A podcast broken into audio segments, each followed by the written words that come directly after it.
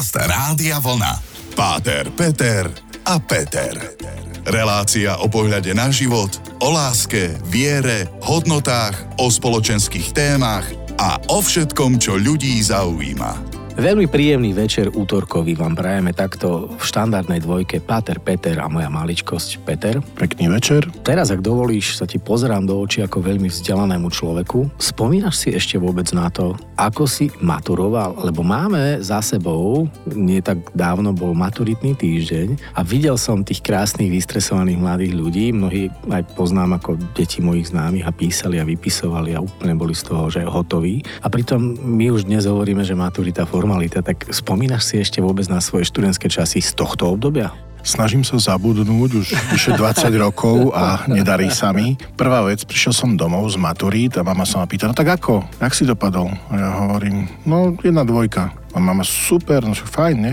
A potom som prišiel s výsvedčkom maturitným, po, neviem, či to bolo pár týždňov, alebo jak. Mama hovorí, že ty máš samú 3. Hovorím, ale 1-2.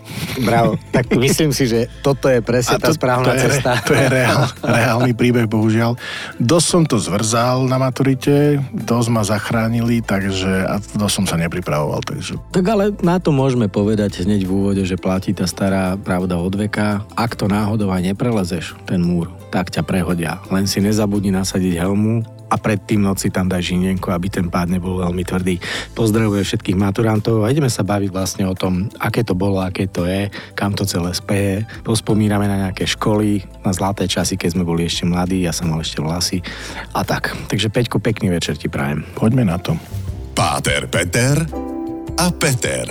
Stále počúvate Páter Peter a Peter a dnešná naša časť je taká veľmi veselá, lebo spomíname na maturity a áno, smejeme sa tu aj na tom, že mali sme spolužiakov s rôznymi rečovými vadami a teraz neviem, či si povedal láska alebo láska, ako Kostavika. Hej, že mali sme rôzne veci a samozrejme, že nie každý máme dokonalú výslovnosť, ja mám to francúzske R, ja tiež niekedy R zhltnem a je to veľmi zvláštne, ale zmaturoval som ti zo slovenčiny a pamätám si na ten deň, aké to bolo úžasné pre mňa, lebo potiahol som si zo sebou takého môjho vtedy akože idola a to ti bola soška Bakchusa, toho tučnučkého vypaseného pána, starorímsky boh, alebo starorímsky boh úrodia vína. A ja som si ti ho tak položil na ten stolík pred tú maturitnú komisiu a strašne dobre ti mi on pomohol. Neviem síce prečo, ale symbolicky. Máš takúto spomienku na maturitu? Viem, že na našej škole bol niekto, kto si priniesol vyslovene 10, proste, že keby dačo, čo to tam máte, že mali ste si priniesť iba pero, že tu mám 10, že som hladný, alebo tak.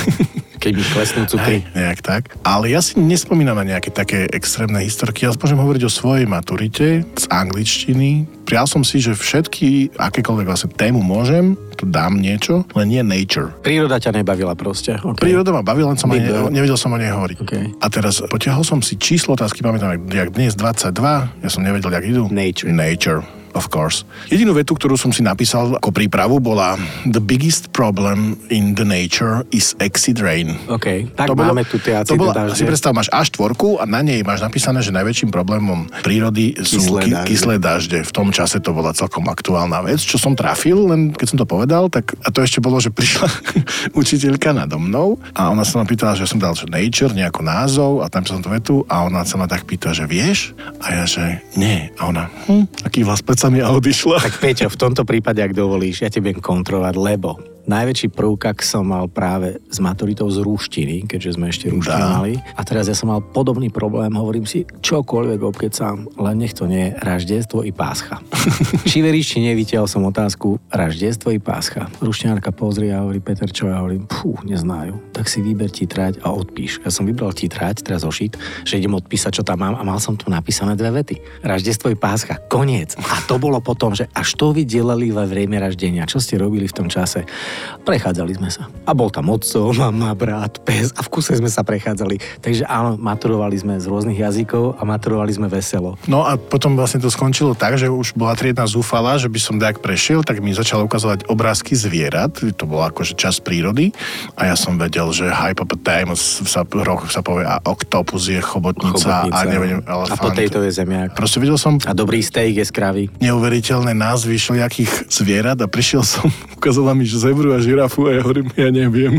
A mal si povedať východňarsky, také dáš to jak kň, ale celkom iné. Neviem, či poslucháči vedia, ale žirafa sa povie v podstate žirafa a zebra je zebra. A ako zebra sa, alebo niečo také. Áno. Čiže vedel som všetko, čo sa ináč povedalo, ale to, čo sa povedalo rovnako, som nevedel. Mohol si povedať kvoň z basy. Mal som spolužiaka, ktorý sa naučil, potom sme spolu boli spolužiaka na teológii, on mi rozprával historku, ako maturoval a on ako keďže vedel, že ide do seminára, tak sa naučil iba otázku od Cyril a Metod z dejepisu, že s tým sa vykeca vo všetkom. A vytiahol si druhú svetovú vojnu. Veľmi zvláštne zakomponovať Cyrila a Metoda druhej svetovej vojny. My sa stále bavíme vlastne o tom maturitnom týždni a možno by sme mohli prejsť na to, že aké je aktuálne to vzdelanie, z čoho tie decká maturujú a či sú aj po tom období covidu, ktorý to bola potom, ako mnohí nematurovali a zleniveli a boli doma na tom distančnom vzdelávaní, že či vôbec to má nejakú takú, že vyššiu úroveň. Takže zostaňte s nami, počujeme sa o chvíľu. Páter Peter a Peter. Maturita, to je krásna téma, ktorú preberáme. Je to taký dôležitý skok a moment v živote mladého človeka. Hovorí sa, že tá maturácia, dozrievanie mozgu sa odzrkadlí práve v tom 18. 19. veku života, keď prídeš na tú prvú veľkú skúšku z toho všetkého množstva informácií, ktoré si 4 roky flákal a bolo ti to jedno a nebavilo ťa, proste si sa rýchlo rozhodol, že maturujem z toho, z čoho mám približne najlepšie známky a nakoniec zistíš, keď si berieš tie okruhy otázok, že ty kokšo, ja nič neviem. Aká je podľa teba dnešná mládež v tomto veku? Chápu oni vôbec tie veci? Dokážu memorovať alebo vôbec nejak spájať veci? Vidie tam kauzalitu medzi jednotlivými predmetmi a životom ako takým? Mm-hmm. Alebo sú naozaj postihnutí tým, že mali sme aj ten COVID, bolo to celé utlmené. Dnes deti fungujú väčšinou veľmi s krátkou pozornosťou, všetko, že vygooglim si, hovorím, nevygoogli, povedz. Najprv som povedal jednu vec, že ty si povedal, že v tom veku maturity, a to je paradoxné, že ja keď som maturoval, som ešte nemal 18 rokov a teraz maturujú 20 roční. Že už to je trošku inde. Že ak sa to posunulo v rámci tých proste rôznych deviatky a čo ja viem. Ale chcem povedať, že bol som minulého roku predseda komisie z maturitnej, síce bola tam len jedna žiačka vlastne v rámci taliančiny a tá baba bola skvelá. Ona sa naučila taliansky iba v škole, vlastne počas tých 4 rokov, dobrovoľne si vybrala maturitu a išla jak jedna píla. Hej, to bolo perfektné. Klobúk dole. A myslím si, že po tom covide je to veľmi individuálne a asi ako to majú ľudia, jasne, že to bolo ťažké a vôbec ten prvý rok s tým dištančným a prísť do toho a naučiť sa, ale ja sám z pozície učiteľa viem, že mal som žiakov, ktorí sa pravidelne pripájali, išli sme ďalej a učili sme sa a fungovali sme a mal som, ktorí to vyslovene akože zneužili a proste sa na to vykašľali, ale tak jasne, že tí, ktorí pred 2 a pred 3 rokmi, keď to vlastne zrušili tú maturitu, tak to vyhrali. To bola výhra, no ale počkaj, ich čakajú ďalšie veci. Jasná vec, ale že to, možno, že sa to vypomstilo, že ale nezdá sa mi, že by to bola až taká, že by im to až tak strašne chýbalo. Potom možno, že keď prišli na vysokú školu a začali robiť skúšky, hej, že zrazu sa máš postaviť pred nejakú komisiu. Práve o tom Peťko hovorím, že ten pocit toho, že mám teraz prvý raz naozaj veľmi vážne vystúpenie. Mnohí nemajú také, že reprezentujú niekde, chodia na tie Puškinov pamätník, mi napadol, ale Hviezdoslav Kubín a iné reprezentačné veci, že zrazu stojíš pred cudzými ľuďmi a máš niečo zo seba vysúkať, čo má hlavu petu, aby videli, že chápeš. A to je ten moment skôr, a nejde o tú známku. Ide o to urobiť ten prvý krok k dospelosti. Áno, ale to je zase, sú ľudia extroverti, introverti, to aj v normálnej reči sa máš, s niekým sa budeš rozprávať a my dvaja sme uľabdaní, tak tu budeme tárať aj 2 hodiny v kuse a sú ľudia, ktorí odpovedia na otázku, ako sa máš dobre a to je všetko a podali o extrémny výkon. Hej, že toto je ten paradox tej maturity alebo vôbec toho výskupu. Jasne, má byť výstup zo školy nejakou skúškou, ale či sa naozaj nezamyslieť, že či to musí byť touto formou alebo nejakým komplexným testom a vôbec, keď sú veľa tých príbehov, vedel som jednu otázku a tu som si vyťahol a to je dôkaz, že on vlastne je z toho predmetu. Je to aj o šťastí. Jasne, no to je veľmi relatívne, alebo nevieš jednu tému a potom ti to... Ale na to máš tie 4 roky, aby ti zase vedia o tebe tí pedagógovia, že áno. Určite, že áno. Lebo mám napríklad susedové trojičky, týmto pozdravím naozaj aj Alžbetku, aj Sáru, aj Lauru a oni v podstate teraz maturovali a je to presne o tom, že jedna je možno výrečnejšia, ale druhá je vyslovene introvert a keby písala, tak to dá. ale rozprávať nevie. Takže... To musia naozaj posúdiť odborníci a vlastne aj celá tá školská reformácia, myslím, že týmto tiež zaoberala, alebo niečím podobným, že to je otázka, či majú byť domáce, či nemajú byť domáce úlohy. A nemyslím domáce úlohy, nie palenky. Majú. Naozaj je to také, že na druhej strane tá maturita je to nezabudnutelná vec, je to naozaj podať výkon, aspoň si to za nejaký ten čas. A keď sa niekto naozaj celý rok pripravuje na to, že si to celý rok, celé 4 roky, tak potom naozaj môže zhodnotiť aj prezentovať sa, že čo sa naučil, aké má vedomosti a tak ďalej. Ale toto je skôr, ja by som povedal, že najsubjektívnejšia vec, jaká len môže byť. Dakedy o šťastí, dakedy o, mnohí si myslia, že o modlení. Ja poznám chalania, ktorý hovorí, že nič som sa neučil, som sa modlil a vyšlo to, hovorím, to je, takú vieru by som chcel mať. Páter, Peter a Peter. Stále sa rozprávame o maturite. Takú vieru by som chcel mať, je veľmi krásna veta, ktorú si povedal na záver toho predošlého vstupu.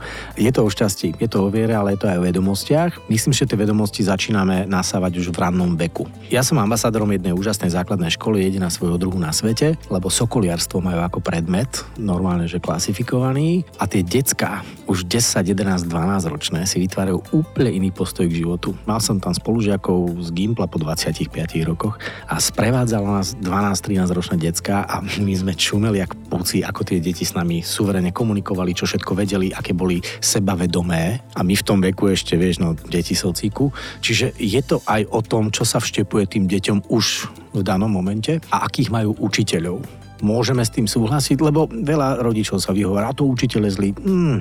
No. Tam musí byť veľká spolupráca a ja si myslím, že je dôležité, aby zo strany rodičov bola podpora autority toho učiteľa. Tu zase narážam na toto práve. A to je obrovský problém tej krízy autority, lebo veľakrát sa supluje vlastne ten vzťah s deťmi, nejakou materiou a potom je jednoduchšie neriešiť problém, ale povedať na vine učiteľ, riešte to vy. Nie je to vždy tak, tak to by povedal, že všetci rodičia sú rovnakí. Nie je to vôbec pravda. Ja som v pozícii aj učiteľa, aj rodiča.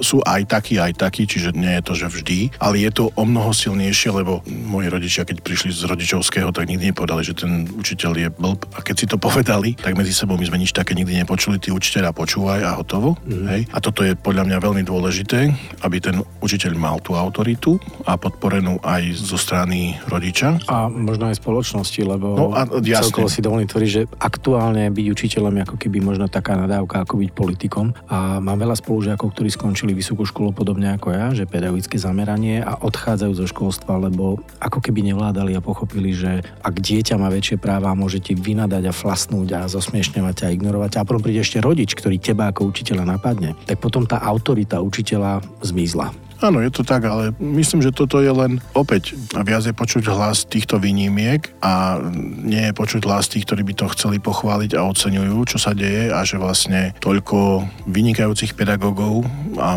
nielen tých dosluhujúcich, ale aj začínajúcich a stredný vek naozaj zodpovedných a tých, ktorí chcú niečo robiť. Čiže podľa mňa, pokiaľ vlastne zlyháva autorita v rodinách, potom zlyháva autorita v školách, potom nemáme ani autoritu voči vedcom, ani odborníkom, ani nikomu. A ani voči starším, ani voči osobnostiam a tak ďalej. A tým pádom vlastne tam niekde to celé začína. Čiže dajte autoritu učiteľom a bude tá spoločnosť ľahšie. Aktuálne sa to aj deje, pretože mňa fascinuje anketa Učiteľ roka, čo je nádherné ocenenie tej práce tých učiteľov. Ja si to stále udelím sám, že som učiteľ. No ja tiež, že sa potlepkám po pleci, ale akože ja by som veľmi chcel spomenúť, že tento rok v tej top 10 napríklad bol aj pán riaditeľ z tej školy, kde som ambasádor, aj človek, ktorý zachránil v podstate tú školu tým, že je taký, aký je, čiže pozdravujem Pavel Michal, takomu stále hovorím pán riaditeľ schizofrenik, lebo mal dve detské izby, Pavel aj Michal, ale to len ako joke, on je neskutočne iniciatívny človek, proste je presvedčený, je fantastickým príkladom pre tie deti, učí ich tým spôsobom, akým učí, má fantastický tým spolu učiteľov, neuveriteľné to je.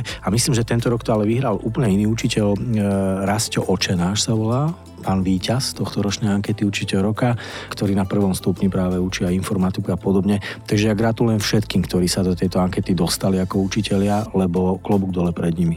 klobúk dole pred ním. Tiež by mohol každý o svojom učiteľovi povedať, že to je môj učiteľ roka alebo môjho života, že toto je oceniť naozaj tú prácu, ako vo všetkých zamestnaniach. Určite sú nejaké tie čierne vrary a ľudia, ktorí nie sú zodpovední, alebo možno, že majú nejaké chyby, ale skôr pozerať na tých, ktorí naozaj to robia skvelé, dobre a treba im zdať hold a úctu. Tak, pevne verím, že ešte stále nás počúvate a že zotrváte aj do posledného vstupu.